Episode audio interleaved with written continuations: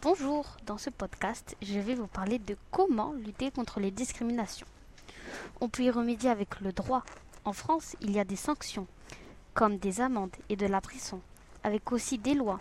Il en existe plusieurs sortes, comme la loi de la discrimination positive ou la loi de la parité. On peut lutter contre les discriminations avec la responsabilité individuelle, en réagissant en tant que témoin ou dénoncer quand on en est victime. On peut aussi y remédier avec l'éducation et l'information, avec des affiches de sensibilisation. Beaucoup d'associations l'utilisent. Prendre parti dans des actions, défendre une cause comme le font les bénévoles dans les associations.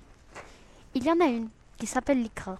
Elle lutte beaucoup contre le racisme et l'antisémisme.